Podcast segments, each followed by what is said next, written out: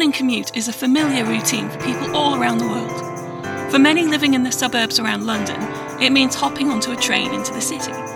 Their biggest concerns are often whether or not they'll get a seat and whether the train will be running on time. One morning in 1952, commuters abruptly found themselves concerned with whether they would get out alive. I'm Kari Fay, and this is Great Disasters.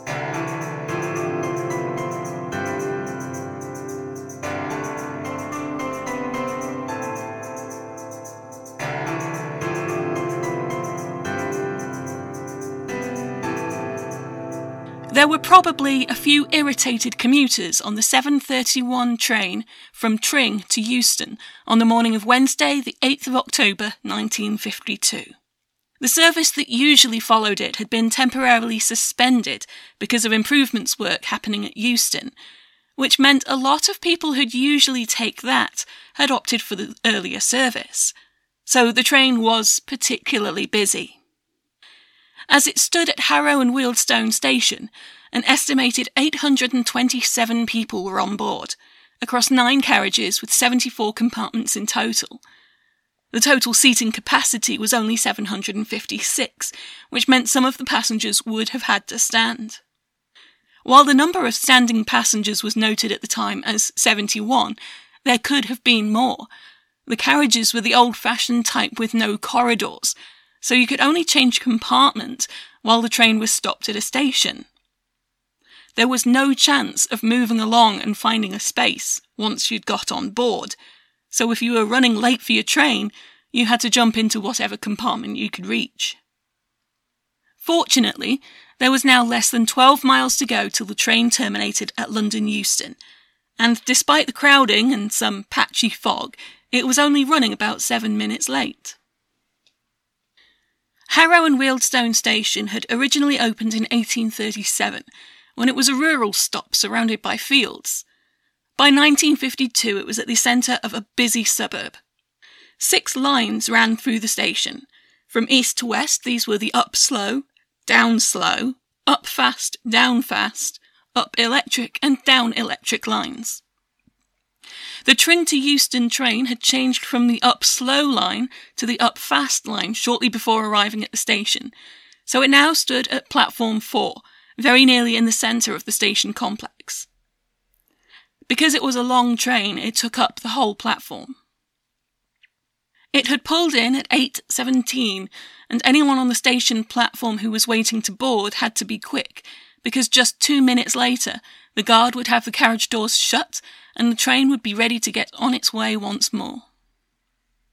One, named as Mr. Dick Zeal, would usually join friends in one of the rear carriages, but having seen how full they were, he decided to run along the platform and try to find space in one of the front compartments. That split second decision would save his life. A Mr. John Bannister was already on the train, probably in the sixth or seventh carriage. He later told a reporter, It all happened in a second. There was a terrific crash, and glass and debris showered on me. There were 15 people in the compartment with me, and we were all jammed together in a mass of broken wood. I blacked out for a moment, and when I came round, I found I was lying on the railway line with debris on top of me. I managed to free myself and drag myself up onto the platform. The scene was indescribable, with people groaning and crying for help all round me. I dragged several from the wreckage, including an old lady. Another passenger, Mr. Pelham B. Swan of Harrow, had just got on board. Suddenly there was a terrific jolt. The carriage rocked, the windows flew in, and a storm of splinters flew about us. There were eight more jolts, presumably from the buffeting rear coaches. There was no panic, no hysteria. No one knew what had happened, and we were too stunned to think it out. I flung open the door of the compartment, and we tumbled out. The station was in chaos. Telescoped carriages zigzagged across the lines. It was a terrible and heartrending scene. Even the bridge across the lines was broken. At that moment, they had no idea what had happened. While Zeal, Bannister, and Swan had been preparing to start their journey into the city, another group of travellers were looking forward to the end of theirs. They were on an overnight train from Perth, north of Edinburgh, and just like the local train, their destination was London Euston. Amongst them were two groups of soldiers men from the 8th Royal Engineers Training Regiment, based in Elgin, and men of the Black Watch. It was later reported that some of them had been singing all night long, and as they approached Harrow and Wealdstone were in the middle of a rendition of There's a Pawn Shop on the Corner in Pittsburgh, Pennsylvania. Their song was abruptly stopped when their train, speeding along the up fast line, smashed into the back of the train from Tring. And that wasn't the end of the tragedy either. At the same time, yet more travellers were speeding north, aboard a train from London Euston bound for Liverpool. Amongst them was Mr. Victor Scott, a physicist from Chelmsford. He said, Breakfast was just being served, and the attendant had just passed our compartment, when we felt a terrific swaying and immediately flung ourselves to the floor. We were in the first coach of the train, which was telescoped, but I escaped without a scratch. I pulled an elderly lady down onto the floor with me as we crashed. People were screaming for help, and the noise was tremendous. Clouds of steam and smoke hindered the rescue work, but all of us who could tore at the debris in order to help those still trapped. A little further back, in the train's fourth carriage, was a Mr. William Ingham. It just fell to pieces around us, he said later. About twenty minutes after we left Euston, with no warning at all, the carriage just seemed to float up into the air. We were thrown about all over the compartment, and then there was a crash, and our coach was on the platform, or what was left of it. When the overnight Perth train hit the back of the local train, wreckage had been thrown onto the adjacent Down Fast line, which was the line occupied by the train to Liverpool. A tragic coincidence of timing meant that it was coming through the station at that very moment and ploughed into the wreckage just seconds after the initial crash. Immediately, it was obvious that the death toll would be high. The last three carriages of the Tring train, the engine and the first five carriages of the Perth Express, and the two engines and first seven carriages of the Liverpool train were now one enormous pile of debris extending across platforms 2, 3, and 4. According to contemporary documents, there were 89 passengers on the express from Perth and 192 on the train to Liverpool. That meant, in total, 1,108 passengers on the three trains had been involved, plus an unknown number of commuters who had been standing on the platforms waiting for other trains. A British Pathé newsreel described the scene. The injured and the dying lay there, the typists, the clerks, the soldiers, the fathers and mothers and children. It was like a battlefield, reported our cameraman, who would rather go into battle again than film tragic scenes like these. Just seven years after the end of World War II, those cameramen no doubt knew exactly what they meant when they made that comparison. Survivors began to clamber from the wreckage, and for many who were able, their first actions were to help those worse off. A Mr. D. M. Rowland of Watford, who was in the local train, told reporters, The first thing I did was to help the girls in my compartment, and then went along the platform to try to help those trapped in the other trains. Ingham, from the Liverpool train, recalled there were two elderly ladies in the next compartment. They were badly shaken about, and we helped to free them. Alongside of our carriage was one of the locomotives. It was ghastly. The screams and groans from underneath were something I never want to hear again. One of the survivors was Mr. F. W. Abraham, Motive Power Superintendent of British Railways, Midland Region. He was in one of the last intact compartments of the local train, and as soon as he got out, he went to work. He would soon be in charge of the rescue and recovery operation. Meanwhile, the station clerk had dialed 999 immediately, without even turning to look first, according to newspaper reports. So police, fire, and ambulance services were on the scene quickly. So, too, was an army of locals, volunteering their labour to help in the rescue and attend to the injured, bringing sheets and blankets to tear up into makeshift bandages, and providing the essential British response to any tragedy lots of cups of tea. According to the official investigation report, the first ambulance and doctor arrived within 3 minutes of the collision at 8:22 a.m. and police and the first fire brigade at about the same time. From 8:23 a.m. onward, ambulances, doctors, nurses, additional fire brigades and police arrived in increasing strength and a medical unit of the United States Air Force under Lieutenant Colonel Weideman gave valuable service. The fire brigades extinguished a few minor fires in the wreckage before they became at all serious, but their main contribution lay in the knowledge and skill which they applied to the extrication of the injured. Others who gave their help included priests and ministers of several denominations, and members of the Salvation Army and the Women's Voluntary Service, and offers of assistance were accepted from local residents and from engineering firms in the neighbourhood who lent staff and equipment. Several of the rescuers were noted by name for their exceptional assistance. Mrs. Lillian Culverwell worked for 12 hours, taking only one break to rush home and put her children to bed. A 14 year old Boy Scout, Gilbert Powell, applied the first aid skills he had learned. His only worry was that he was absent from class, so he asked one of the ambulance sisters for a chit to take him to school. Mr. Sidney Blackford from Harrow was frequently referred to by the press as the Thin Man. He had volunteered to help in the rescue of a railway clerk named David Dean, who lay pinned under the wreckage for four hours. Blackford took advantage of his slim build to worm his way through the wreckage.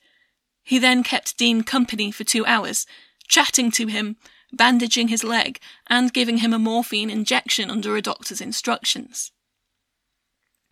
Another prominent helper was Abby Sweetwine, one of the responders from the US Air Force. The nurse used her lipstick to mark casualties who'd been treated already, particularly those who'd already received morphine, to ensure that no time was wasted and no overdoses were issued. Because of her initiative, the Daily Mirror dubbed her the Angel of Platform 6. This is particularly notable because racial prejudice at the time meant that African American women like Sweetwine were rarely acknowledged. Another mention, albeit small, was made of an Indian doctor and his wife who were amongst the first responders. He was lowered into one of the damaged carriages, and she passed equipment to him through the hole. Speaking of the US Air Force team, a Middlesex ambulance man said, It was wonderful what they did. They had the right equipment for a major disaster like this. They were able to do things on the spot which we could only do in hospital. Many of the injured owe their lives to these Americans. The Daily Mirror also relayed the story of one of the manual workers brought in to help in the rescue, a Mr. Edwin Stretch. Equipped with an oxyacetylene burner, he was called to help cut through the huge pile of wreckage. Immediately, he was painfully aware that the carriages at the very bottom came from the train that his only daughter took to work each morning. When I was called to the crash, I realised that the train at the bottom of the debris was Brenda's. At lunchtime, I phoned her office. She had not arrived. Then I went home to my wife. She is still there, waiting for news. Eventually, Brenda's name would appear on the list of the dead. The Evening Express carried a detailed description of the crash scene and the rescue and recovery efforts, written by their London staff reporter James Campbell.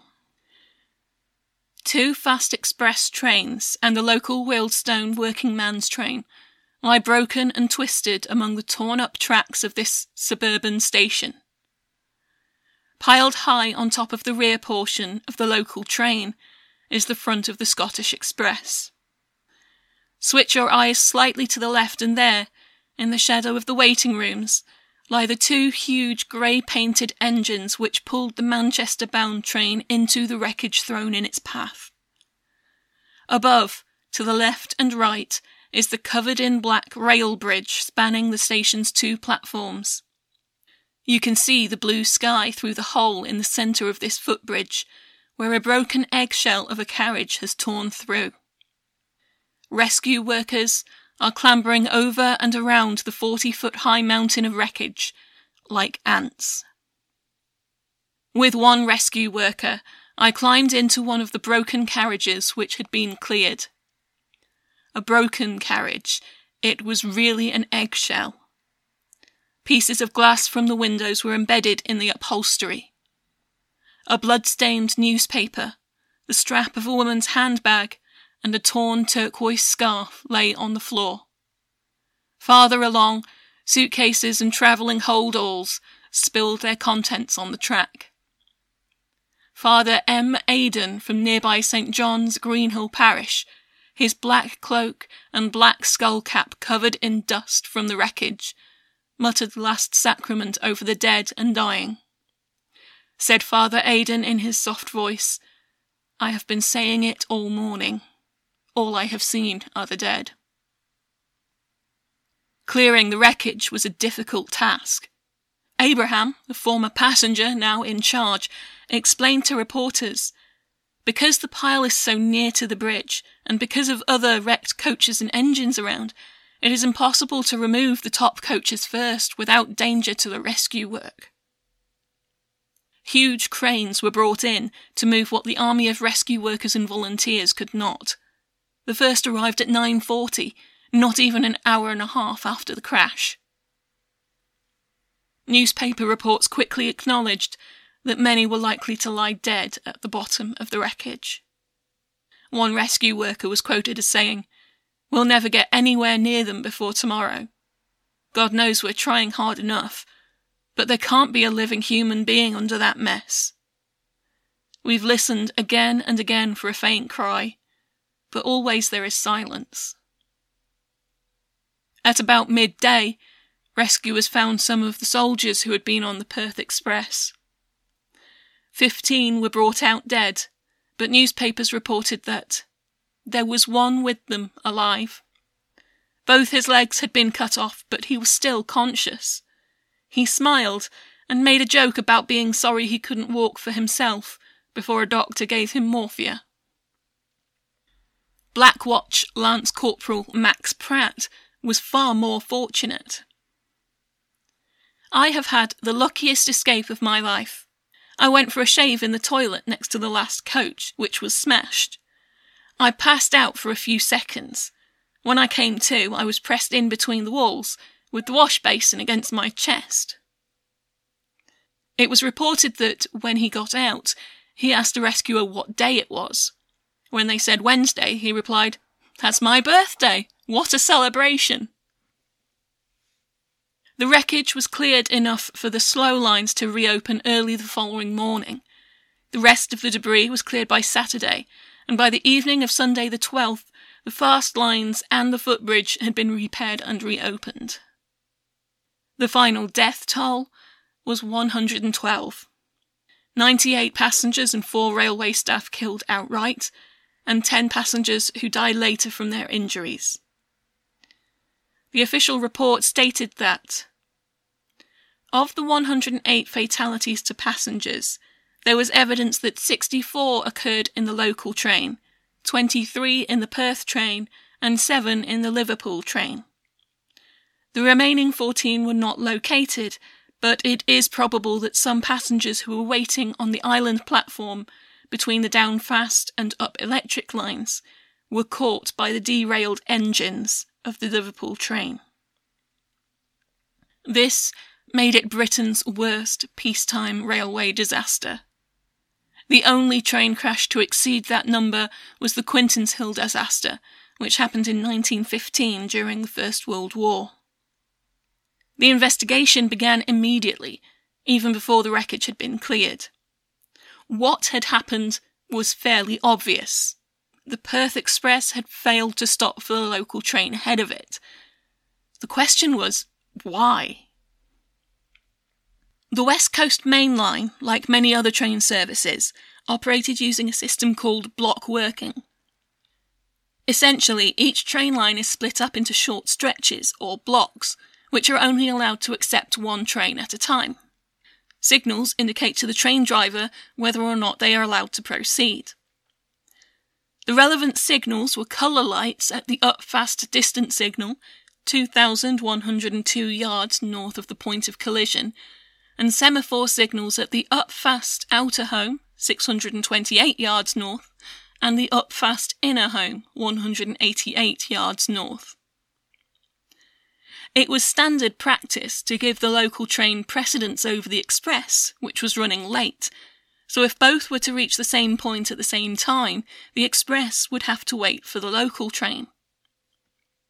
According to the regulations for block working, with the local train crossing onto the up fast line and entering the station ahead of it, the Perth Express could be accepted into the block between the up fast distance signal and the up fast outer home, but it was supposed to stop there.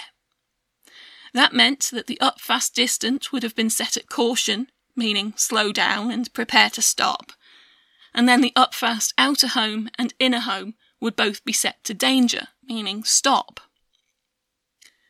That was the accepted practice in clear weather, and in foggy weather the same was allowed so long as there was a fog signalman stationed at the outer home. There had been patchy fog that morning, according to the official report. Fog was widespread through the night and early morning in the Midlands and the northern home counties. At the time of the accident, it was clearing fairly quickly at Harrow as the sun broke through, and the visibility around the station varied from about 200 yards to 300 yards or more, though it was probably more restricted in the open country by the up distance signals. There was very little wind. Whether the weather was foggy or not, for the purpose of block working regulations, was defined by whether the signalman could see for more than 200 yards from the signal box. There would either be a fog object set or the signalman would use a suitable landmark.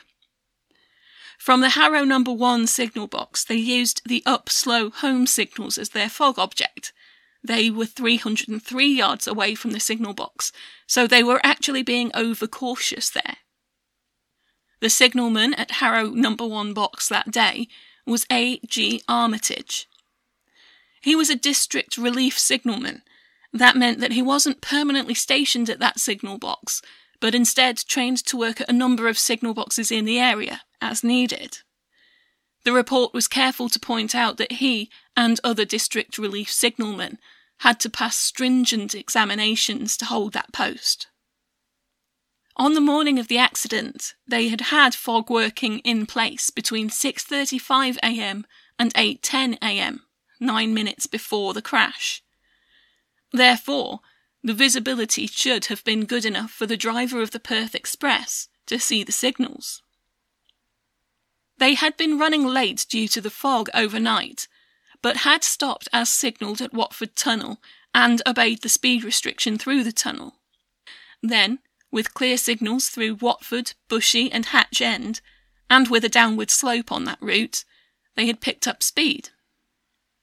At 8:11 a.m., just after Armitage resumed normal weather working at Harrow Number 1, he received the signal offering the Perth Express from Hatch End. It was accepted, as per the regulations, up to the up fast outer home. At 8:17 a.m., as the local train pulled into Harrow and Wealdstone station and stopped, the Perth Express passed Hatch End. The signalman there thought it was running at around 55 miles per hour at that point. In his evidence, Armitage said that he had received the signal for the approaching local train at 8:14 a.m. and had immediately signalled for its acceptance ahead to North Wembley. That would mean it was clear to leave as soon as the passengers were aboard. He had waited until the train ahead of it, another express from Scotland, was signalled clear before he changed the signals and the crossover to allow the local train onto the up fast line and into the station. As soon as the train passed the crossover, he put the home signal to danger. A minute or so later, he was astonished to hear the sound of the Perth Express approaching at speed, and he said that when he first saw it, it was coming out of the mist and passing my outer home signal on the up fast. This signal is nearly 600 yards from the box. It was making no attempt to stop, so he immediately put the detonators on the up fast line by lever number 40. Those detonators were supposed to alert the driver by making a loud bang as the train passed over them. Because they were found exploded, the investigators knew they had gone off, and the driver should have heard them. Armitage also threw the lever to change the down fast signal to danger, as he knew that the Liverpool train would be approaching on that line. However, just as he did so, he heard the buzzer signal that it had entered the section. Armitage was questioned closely on whether he might have decided in the first place to let the Perth train run through unchecked on the up fast line and cleared his signals accordingly on receiving the acceptance from North Wembley at 8:14 a.m. and whether he might have then changed his mind as to the order of precedence of the two trains, restored his fast line signals, and reversed the crossover for the local train. He was also asked whether he had intended in the first place to send the local train through on the up slow and not to cross it over.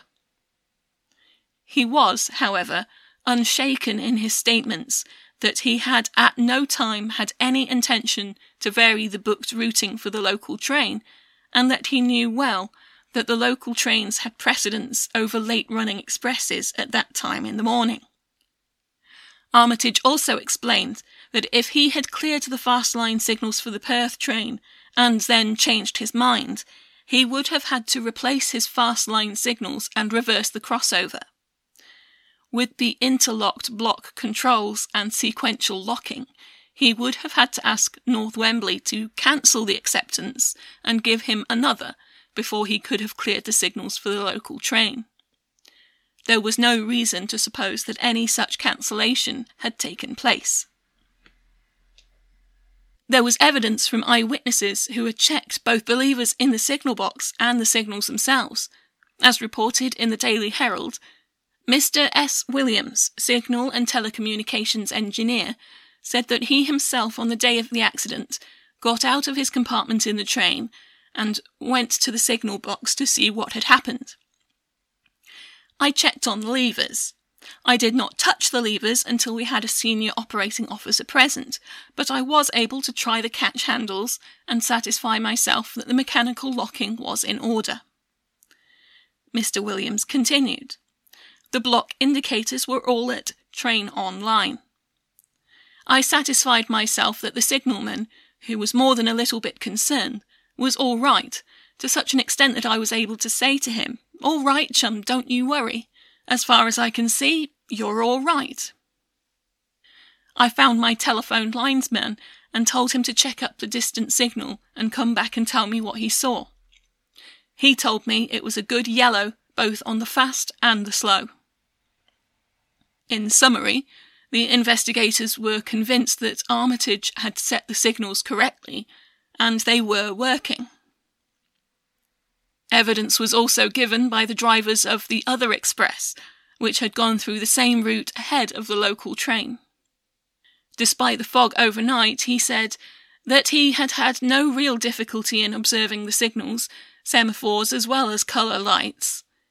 He had a clear view of the Harrow number one up fast distant at green at a range of about fifty yards, and he said that he could not possibly have missed it. When asked whether he first saw the signal at a couple of engine lengths distance, he replied that it was a little more than that. The crew of the local train, gave evidence that they had had a good view of their signals on the approach to Harrow, agreeing that there had been patchy fog, but it was clearing up. The engine men of the Perth Express, driver R.S. Jones and fireman C. Turnock, had been killed in the collision, so what they had actually seen would forever remain a mystery. However, a surviving guard, J. Kent, was able to give some evidence. He said that Jones had seemed in good health when he had spoken to him, and had remarked on the fog and difficulty he had had in backing onto the train. He had not, however, displayed the least anxiety about the journey, and had told Kent that he would do his best in the circumstances. Following the stop at Watford Tunnel, he said, The train was just getting into its swing again when the collision occurred, and he thought it might have been travelling at 50 to 55 miles per hour. The first indication to him that something was wrong was a severe application of the brake, and he had noted that his van vacuum gauge had gone to zero almost instantaneously. This brake application was followed at an interval which he estimated as about five seconds by three violent forward lurches and then by an equally violent rebound.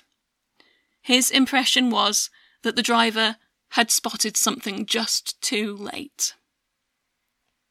In keeping with that testimony, the position of the controls in the engine indicated that driver Jones had made no attempt to stop until the very last moment.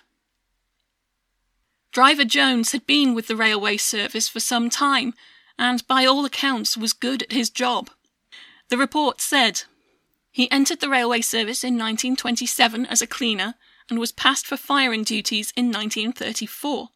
He was appointed fireman in 1937 and was approved as competent to act as a driver when required in August 1946 after the usual verbal and practical examination, in which he gained 84 marks out of a possible 90.